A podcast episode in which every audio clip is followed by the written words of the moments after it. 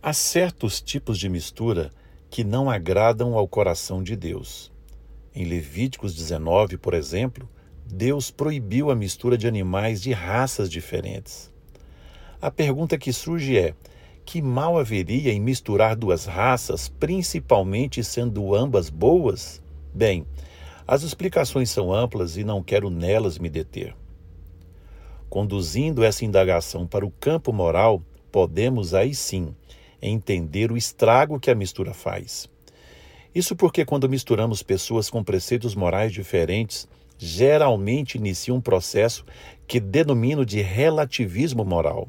O resultado é o pior possível para toda e qualquer concepção ética denominacional, pois, ao comparar o certo entre morais distintas, terminamos enfraquecendo o processo pedagógico que produz ambas as concepções.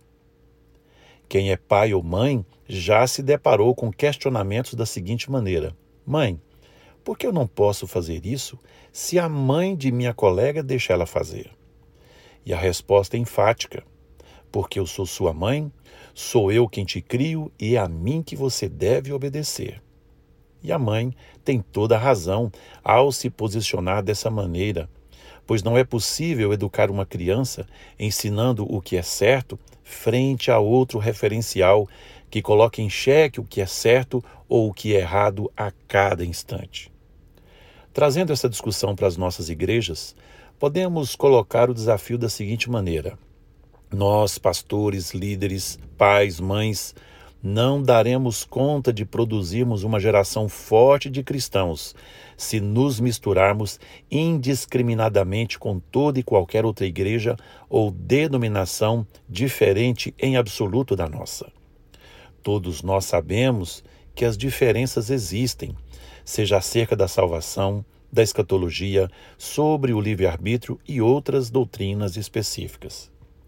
Da mistura surge o quê? Com certeza, da dialética de duas concepções diferentes surge uma terceira, que se distancia tanto da primeira quanto da segunda que a produziram. Não há garantia alguma que se preserva a integridade dos preceitos, uma vez que o processo normalmente é tocado pelas novas gerações, que opta sempre pelo menos impositivo e mais liberal. A história da ciência ética mostra que é nesse processo que a degradação mais facilmente desconstrói os valores fundamentais de qualquer concepção. Olhando para nossa atualidade, podemos assegurar que está na base do surgimento dos desigrejados o relativismo moral e denominacional, dentre outras razões, é claro. E isso não fortalece denominação alguma, pois vai contra toda e qualquer ideia de comunhão e presença inerentes à igreja primitiva que se fortalecia na doutrina dos apóstolos, na comunhão e em reuniões rotineiras. Por fim, quando estamos diante de preceitos morais, a racionalidade geralmente relativiza o que compara ou questiona, e a comparação entre uma visão e outra tende a ser prejudicada quando o certo e o errado implicam em sacrifícios no obedecer, pois, como dito, a opção entre um e outro é sempre pelo mais fácil.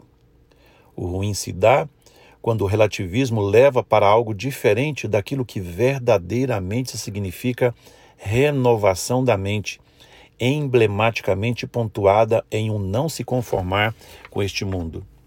E diante de concepções morais, quando o certo é questionado, o desafio é sempre o de evitar que o resultado seja aquele do Éden, quando a criatura mais nova do jardim concordou com a serpente, que assegurou que o não comerás era relativo e ultrapassado, que comer era algo prazeroso e em nada tinha a ver com morte, e sim com conhecimento e inteligência.